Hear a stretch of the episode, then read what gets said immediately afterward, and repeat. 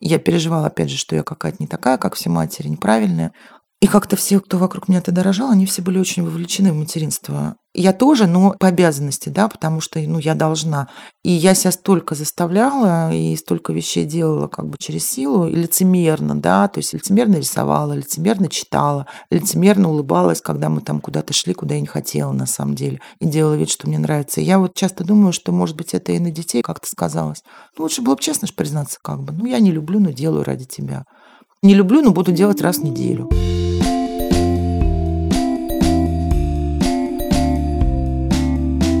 Всем привет! Это самый честный подкаст о материнстве «Ты же мать». И нас здесь трое ведущих. Меня зовут Настя Красильникова, у меня есть сын Федор, ему четыре с половиной года. Меня зовут Настя Хартулари, у меня есть дочка Варя, ей три с половиной года. И Варя очень хочет розовый костюм и розовые носочки. Меня зовут Саша Довлатова, у меня есть сын Миша, ему 20 лет. И в вареном возрасте он хотел оранжевые носочки. Еще у меня есть сын Костик, ему 7 лет, и дочка Маша, ей 15. В прошлый раз вы послушали наш выпуск с Екатериной Пикулиной женщиной, которая ведет блог о своем материнстве в Инстаграме, который выглядит довольно идеально. А сегодня мы решили припрошить реальностью прошлый эпизод и рассказать о том, насколько мы не идеальные матери, люди, женщины, работницы. И вообще поделиться какими-то своими провалами, опасениями и регулярно происходящими трудностями. Потому что мне кажется, например, что идеальных матерей не бывает, и кто-то чаще, кто-то реже ошибается. И это тоже нормально, и про это тоже стоит говорить потому что иначе складывается довольно глянцевая картинка материнства, которая потом, когда появляется ребенок, может не совпасть с реальностью. И это может быть довольно болезненным процессом, по крайней мере, у меня это было именно так. Итак, меня зовут Настя, мне 35 лет, и сегодня мой ребенок позавтракал пирожным картошка, а потом шоколадным мороженым. Я ему завидую сейчас. Мои дети сегодня ели на завтрак по шоколадному маффину из супермаркета. И я считаю, что они съели вполне как бы полезный завтрак. Так, ну я сейчас на фоне ваших чудовищных рассказов чувствую себя достаточно хорошей матерью, потому что сегодня Варвара позавтракала кашей и йогуртом, в котором, мне кажется, варенье было больше, чем йогурта, но тем не менее это был очень полезный завтрак. Но в целом, конечно, к рациону Варе у меня есть некоторые вопросы, и, конечно, хотелось бы, чтобы это было идеальное, забалансированное питание с достаточным количеством жиров, белков и углеводов, но сейчас Варя чаще всего ест хлеб с маслом. Мне кажется, очень сбалансированная еда. Ну, в общем-то, жиры и углеводы. Федор часто требует пиццу с макаронами. Одновременно? Да, вот ему нужно, чтобы у него была на одной тарелке пицца, а на другой макароны. Правда, такое случается редко, но, тем не менее, он очень любит пиццу с макаронами и хачапуринку. Хачапуринку он просит постоянно. Ты ее печешь сама? Нет, я ее заказываю в доставке.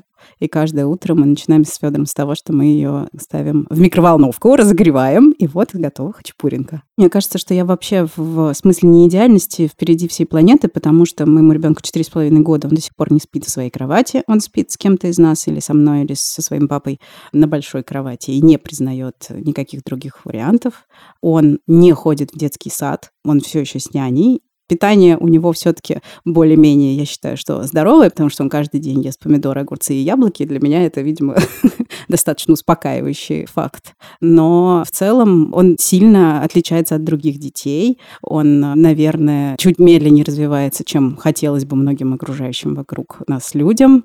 И я с этим окей. Хотя, конечно, мне часто бывает немножко меня задевают всякие классные чужие дети в Инстаграме, которые могут быть младше моего ребенка, но производят впечатление гораздо более развитых детей. Но я сравниваю Федора с ним самим, и мне кажется, что он супер классно прогрессирует, просто он чувствительный ребенок, которому нужно много внимания, и мы уже как-то научились с этим жить. Вот. Но не идеальность материнства, она преследует просто по пятам, потому что очень добавляет окружающий мир. Никто никогда не будет доволен тем, как я воспитываю, ращу своего ребенка. И, к сожалению, есть вещи, с которыми, например, мы справиться не можем. Например, Федор тиранит нашу собаку Рони, которая уже старенькая, у нее болят задние лапы, ей сложно ходить, и нам очень сложно договориться с Федором, чтобы он не хватал ее за лапу, а он ее хватает, поднимает и хохочет. Каждое утро и каждый вечер вот такие вот э, препирательства. Мы уже пробовали все возможные тактики, и он каждый раз говорит, я обещаю, я больше не буду тиранить Рони. И проходит минута, и он снова начинает это делать. Мы не можем с этой проблемой справиться уже, не знаю, наверное, полгода. И есть много такого, в чем как родители мы, наверное, довольно провальные, потому что мы не используем давление, принуждение, криков и позволяем ему как-то в своем темпе развиваться и ничего не заставляем его делать. Иногда мне кажется, что, может быть, мы слишком мягкие какие-то. Иногда мне кажется, что все окей.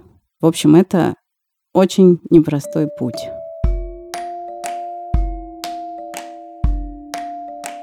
Мне кажется, мы не раз уже упоминали великолепный термин «достаточно хорошая мать», но, например, для меня он дает мало утешения, к сожалению. Как вы с этим термином, какие у вас чувства он вызывает? Работает ли он для вас? Для меня теоретически работает, но я вот Настю даже сейчас слушала, Настя говорила, что мы тут не используем крики, давление. Но вот в большей части вещей, которые меня беспокоят в моей там неидеальности или в неправильности, я даже не могу признаться иногда публично. В том, что ты упомянула, я могу признаться. То есть по мне это как бы еще норм. Я использую крики, давление, там что, шантаж, манипуляции.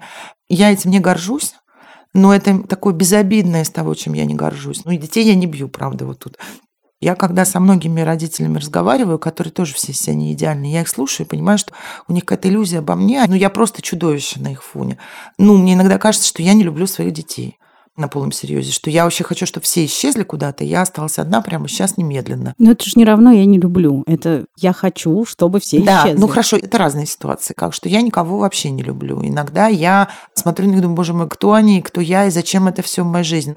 Но, то есть вот вещи про еду, про развитие, наверное, я немножко угрызаюсь, про непоследовательность, да, то, что наша гостья в прошлом выпуске говорила, нет, значит нет. То есть у нас нельзя есть печенье нигде в квартире, значит нельзя. Это наш просто бич встреч, потому что нас все едят где придется, что придется, когда им удобно, с каким им удобно гаджетом. А моя задача, чтобы я тоже поела с сериалом, и чтобы меня никто не трогал. И меня бесят крошки, грязь, они везде, я их убираю. Но я, в принципе, не могу вот быть такой последовательной. Есть единичные какие-то вещи, в которых я вот последовательна. Это то, что представляет угрозу ну, жизни и безопасности. Да? Дорогу мы переходим только за руку до какого-то возраста не подходим к открытому окну на высоте. Все остальное я просто растекаюсь, как какая-то квашня, как тесто такое для хачапури. Когда я слушаю, как люди рассказывают, как они с детьми что-то там клево сделали, я иногда думаю, как я им завидую, что им нравится делать с детьми что-то, потому что я не люблю делать ничего. Ну, это тоже не совсем правда. Иногда я люблю, да, что-то. Вот сейчас мы делаем гербарий для Костиной школы. С удовольствием. И я с большим, чем Костя. Но часто вот, когда я даже вас слушаю, думаю, ё-моё, я бы уже вскрылась. Ну, вот уговаривать Федора, да, каждое утро, объяснять ему, что нельзя трогать Рони за задние лапы, но я бы уже визжала, орала, надеюсь бы, что не била. Ну, вот хочется верить. Поэтому я так понимаю, что в целом, опять же, я достаточно хорошая мать. Ну, то есть у меня дети накормленные, одетые, сытые, у них есть кровать. Неважно, что они спят в другой кровати. Неважно, когда они там захотели поменять себе постельное белье, да. В моем понимании мы все здесь достаточно хорошие, что не мешает каждому из нас угрызаться. Мне не нужны окружающие, чтобы вынести мне оценку. Нет, я сама себя съем быстрее окружения.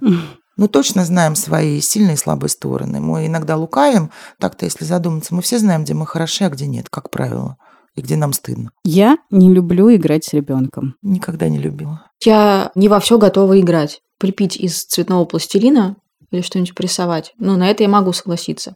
В остальном есть иногда вопросики к играм. Я слишком часто залипаю в телефон и иногда могу не слышать как ко мне обращается ребенок? Я всегда залипаю в телефон. Я ненавижу лепить, рисовать. Я это делаю, для меня это работа.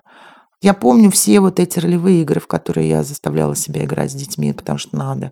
Помню все рисунки, которые я с ними рисовала, когда я не кричала, не визжала, ну, когда это было вот мило. Я мать уже 20 лет, и у меня трое детей. Я каждый из этих разов помню, значит, их было не так и много, к сожалению. Что-то хочется всего оправдания сказать, но я ничего не нахожу. Я просто считаю, что важно быть честным. с собой и в этом плане, и с детьми. Но если ты не любишь, то лучше это как-то признать и искать какие-то опции, да, чтобы кто-то другой прессовал с твоими детьми, да, или они пошли на кружок рисовать, а ты в это время пил бы кофе. Или еще что-то, ну, если есть возможность. Чем вот, ну, как бы ты себя заставляешь и все время делаешь вид. Я в это играла с Мишей много. Я переживала, опять же, что я какая-то не такая, как все матери, неправильная. И как-то все, кто вокруг меня тогда рожал, они все были очень вовлечены в материнство. Я тоже, но по обязанности, да, потому что, ну, я должна. И я себя столько заставляла и столько вещей делала как бы через силу, и лицемерно, да, то есть лицемерно рисовала, лицемерно читала, лицемерно улыбалась, когда мы там куда-то шли, куда я не хотела на самом деле, и делала вид, что мне нравится. Я вот часто думаю, что, может быть, это и на детей как-то сказалось. Ну, лучше было бы честно же признаться как бы. Ну, я не люблю, но делаю ради тебя. Не люблю, но буду делать раз в неделю. А вот это вот все вот это с улыбочкой. Ну, мне кажется, это уже следующая стадия, потому что я пока еще на стадии, что мне надо бы отделить какую-то фантазию от того, что происходит реально, поэтому пока я страдаю угрызениями по многим вопросам, которые не хотелось бы улучшить. Это, блин, заложено где-то вот в материнстве уже. Вот эта опция, она заложена еще до того, Пострадать? Как... Ну, вот это, что ты, опять же, не такая, и ты все должна. Когда ты не можешь, значит, ты плохая. Но это, опять же, какие-то заложенные извне шаблоны, которым я, например, пытаюсь еще как-то соответствовать. Например? Ну, опять же, про сбалансированное питание и э, суп на обед, и какой-то вовремя приготовленный теплый ужин. Поэтому, когда случается хлеб с маслом, к которому все приходит, я мучаюсь угрызениями совести. С Варей мы могли бы больше читать и больше играть какие-то штуки, которые ей интересны, потому что пока Варя еще в том возрасте, когда она с радостью хочет еще вовлекать во что-то родителей и говорит, а давай там что-то поделаем. Когда-то это закончится, а будет уже поздно, когда она будет говорить, что да, мама, не заходи в мою комнату, и все. Ну, я, кстати, из-за этого не страдаю, что они не хотят со мной время проводить. Я удивляюсь, потому что ты по привычке что-то предлагаешь, предлагаешь, и ребенок тебе отказывает, отказывает. Но испытываю, честно говоря, радость, когда это понимаю. Ну, баба с воздуха были легче. Ну, видимо, потому что у меня есть другие дети все-таки, да, и какие-то занятия. И я очень легко отпустила Мишу, да, когда он сепарировался и съехал отдельно жить. И опять же, думаю, может быть, потому что все-таки у меня есть еще дети. Ну это, да, это да, дело в количестве вот... или это ну, дело не, Я не знаю. Другом? Есть такое в американской культуре empty nest синдром синдром пустого гнезда, когда дети взрослеют и уезжают из дома, родители остаются. Я про это буду готова поговорить, когда Костик подрастет. Видимо, к этому моменту вот оно и наступит. Тогда я заведу себе собачку. А сейчас минутка рекламы. Послушайте несколько полезных советов по кибербезопасности от наших друзей и партнеров компании Ростелеком Solar. Пандемия сильно изменила нашу жизнь и в том числе, конечно, повлияла на то, как мы работаем. Весной 2020 года многие перешли на удаленку и с тех пор в офисы так и не вернулись. Работать из дома оказалось не так-то просто, сложнее сосредоточиться, сложнее держать баланс между работой и личной жизнью, а руководителям компании стало сложнее обеспечивать цифровую безопасность бизнеса, ведь сотрудники сидят по домам и подключаются к работе с личных устройств, которые могут быть вообще никак не защищены. Вот несколько советов от экспертов национального оператора кибербезопасности Ростелеком Solar специально для предпринимателей.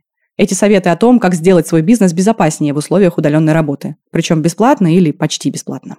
Совет первый. Он поможет защитить данные бизнеса от взлома. Если ваши сотрудники подключаются с личных компьютеров к стационарным рабочим, сделайте для них доступ через VPN. Например, через сервис OpenVPN. Это бесплатно.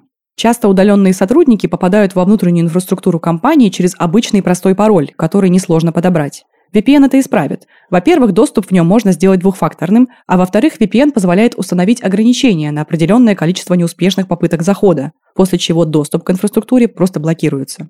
Совет второй поможет защитить данные от вирусов, которыми заражен личный компьютер сотрудника и через который он подключается к стационарному рабочему. Чтобы этого избежать, организуйте для удаленных работников доступ в систему через промежуточный терминальный сервер. Это может быть простой сервер на Windows с антивирусом и ограничением для подключения по портам.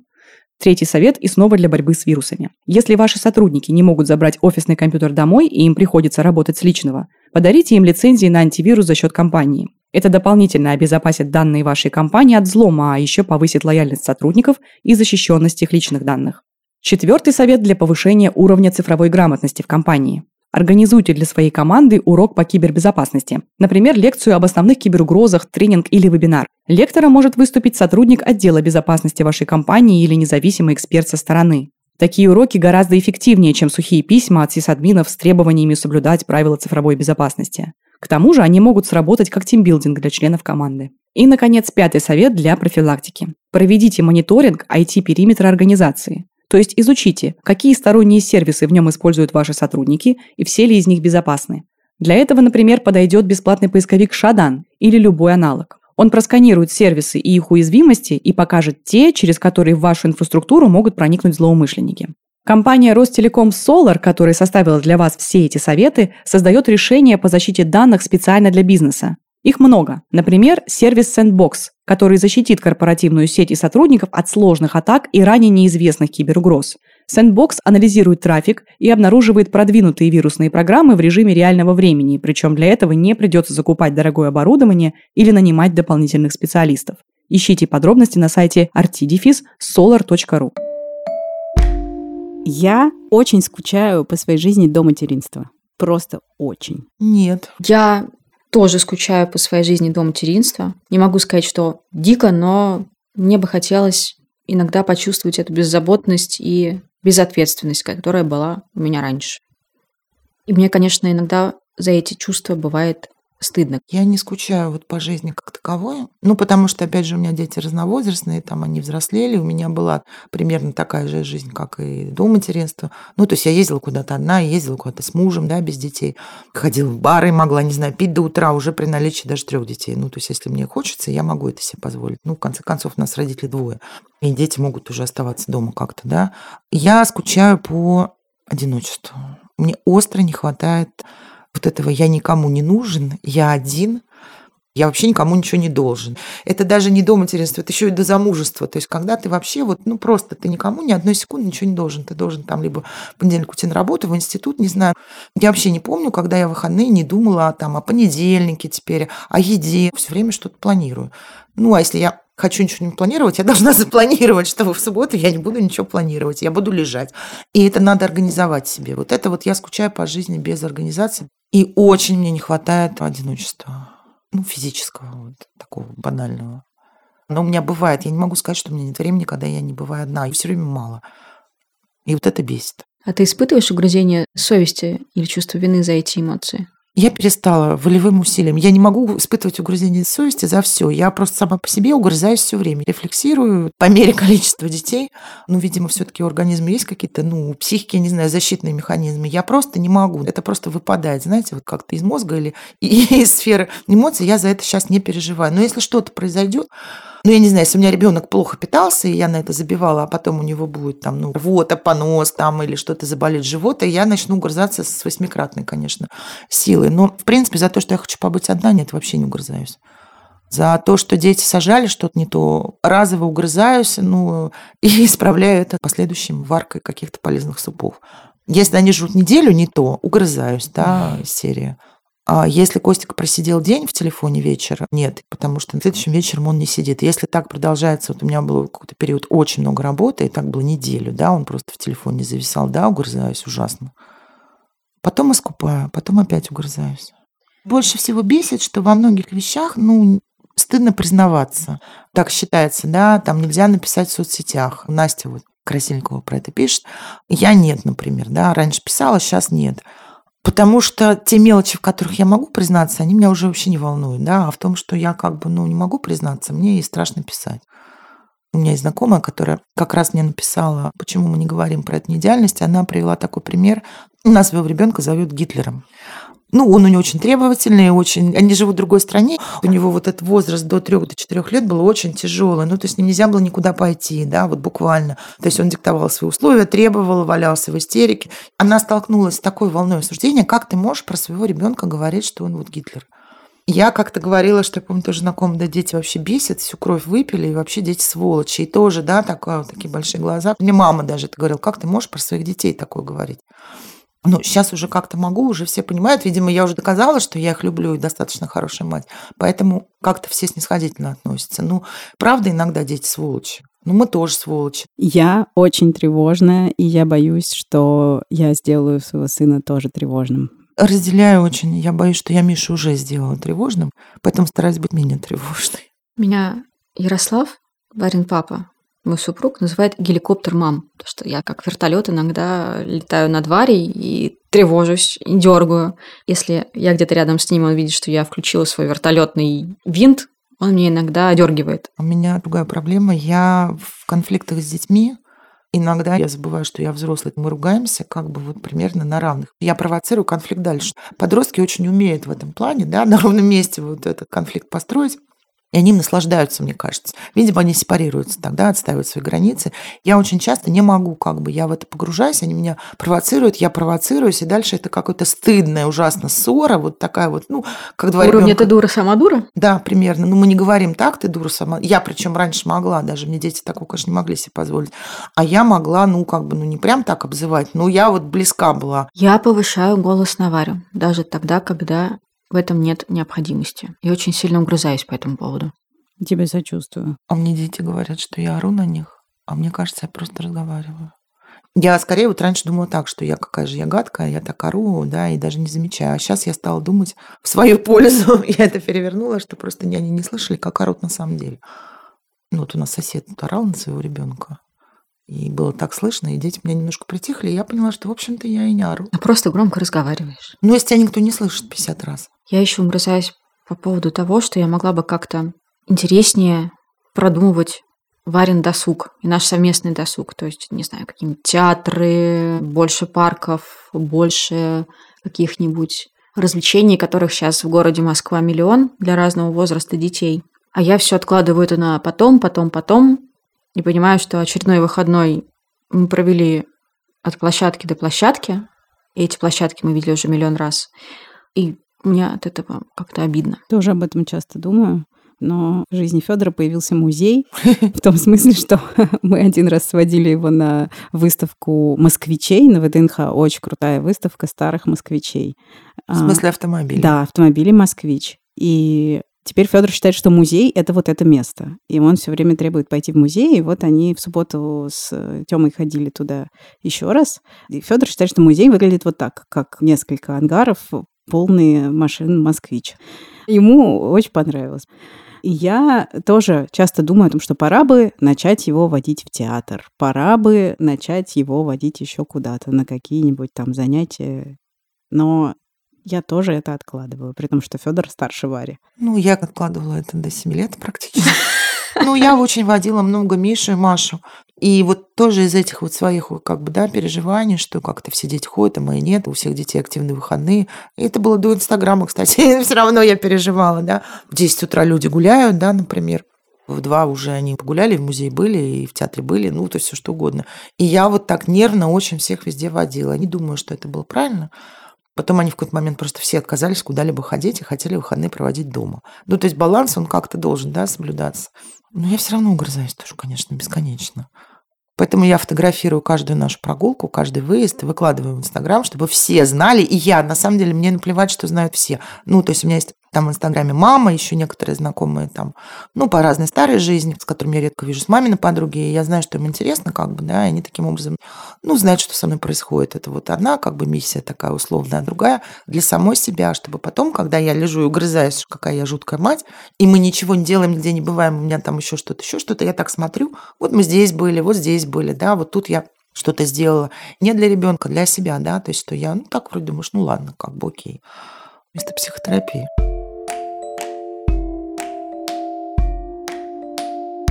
Я вспомнила, как мне один раз э, подписчица написала, я сегодня не заметила, как мой ребенок начал падать с кровати и упал. Мне очень стыдно, мне очень плохо, как же я могла такое допустить? Ребенок, значит, скатился с кровати, ну какой-то малыш там до года и упал. И она так описывала свое состояние после этого, что какой-то ужас не уследила, при том, что все в порядке было с ребенком, что мне стало ужасно обидно за то, что даже за такие промахи, которые случаются практически у всех, женщины чувствуют себя настолько виноватыми. Я помню, что я провела опрос в Инстаграме, типа, если у вас есть дети, случалось ли вам их хранять с кровати или еще откуда-то? И, по-моему, 85% сказали, что да. И мне кажется, что это вообще большое облегчение знать, что многие люди испытывают те же сложности, что и ты. Многие женщины не успевают следить, когда ребенок падает с кровати. Федор первый, наверное, два-два с половиной года ни разу не падал с кровати, а потом прям несколько раз подряд. Вот, и это страшно, конечно, но и смешно. Варя тоже, да, падала с кровати. Первый раз она до года упала, мы были в отпуске. И она просто как-то стремительно по отпускной кровати подползла к краю об паркет красиво приложилась. У нее весь отпуск был великолепный, огромный шишка-синяк на лбу. И я дико переживала, что, боже мой, мы в другой стране. Нужно ли бежать делать рентген? Какие первые признаки сотрясения? Мама дорогая, что же делать? Ничего, нормально. Синяк сошел, все здоровы.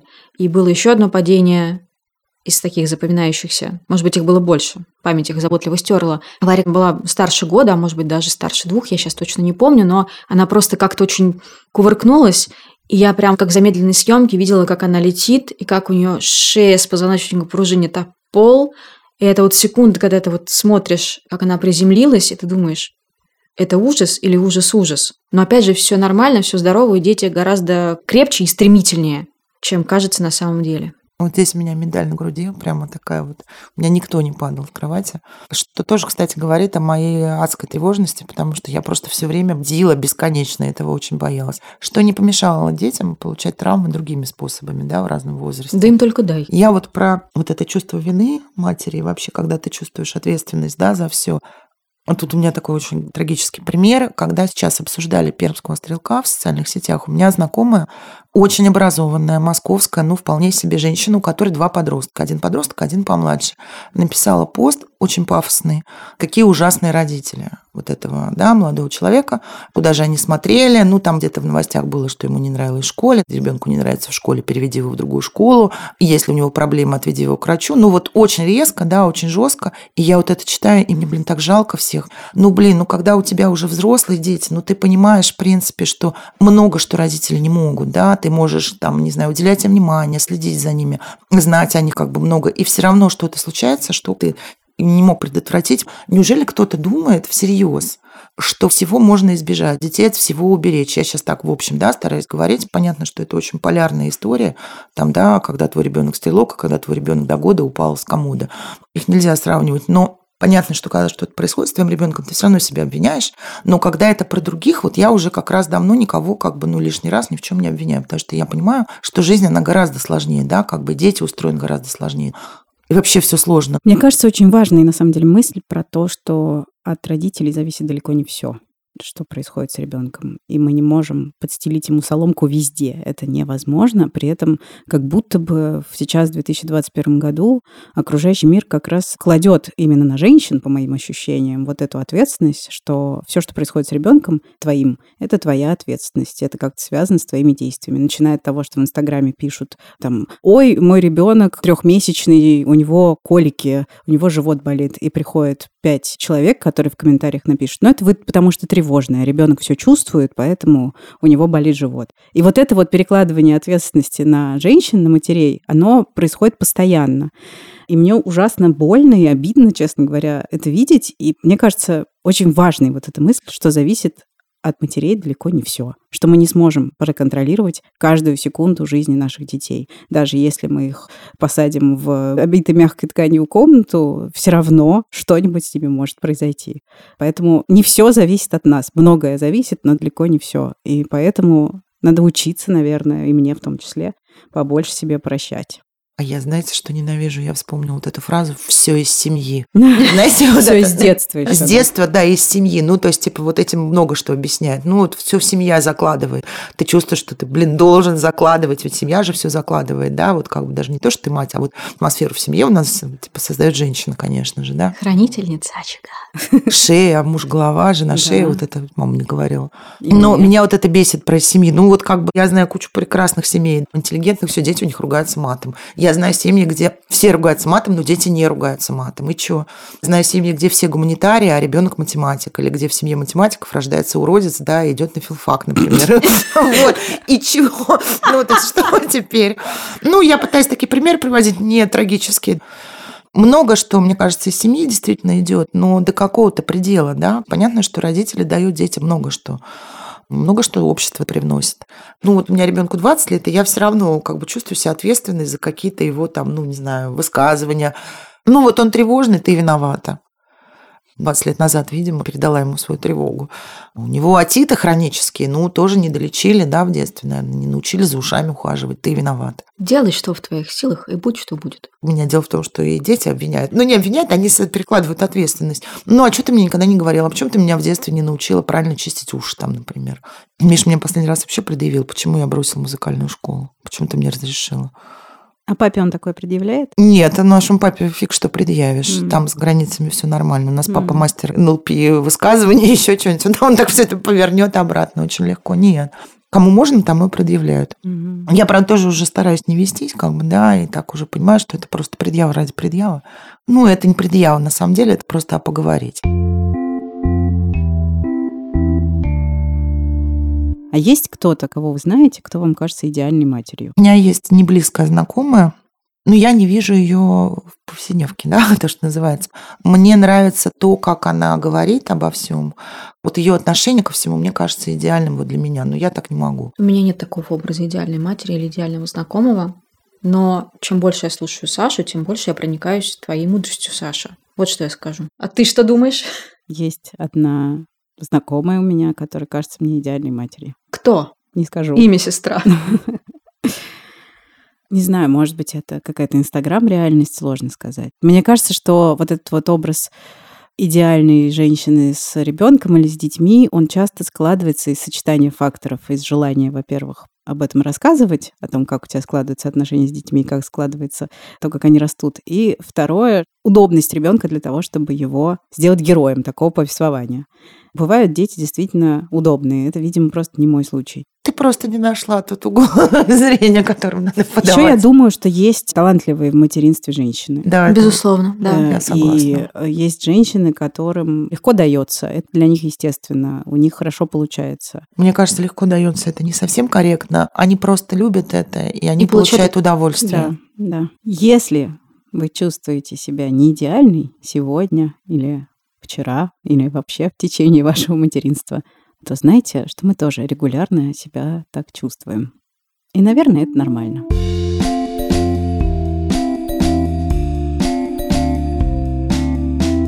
С вами был подкаст «Ты же мать». Его делает студия «Техника речи». Спасибо большое команде, которая помогала нам делать этот выпуск. Слушайте наш эпизод на всех платформах и в приложениях, где вы слушаете подкасты. Оставляйте комментарии, лайки там же, где вы слушаете подкасты. И пишите ваши письма по адресу подкаст собака техника речи студио. А пока вы ждете наш следующий эпизод, вы можете послушать другие выпуски подкастов техники речи. Например, новый эпизод подкаста «Розенталь» и «Гильденстерн». В шестом сезоне подкаста ведущие говорят о русском языке за рубежом. Пока. Пока. Пока.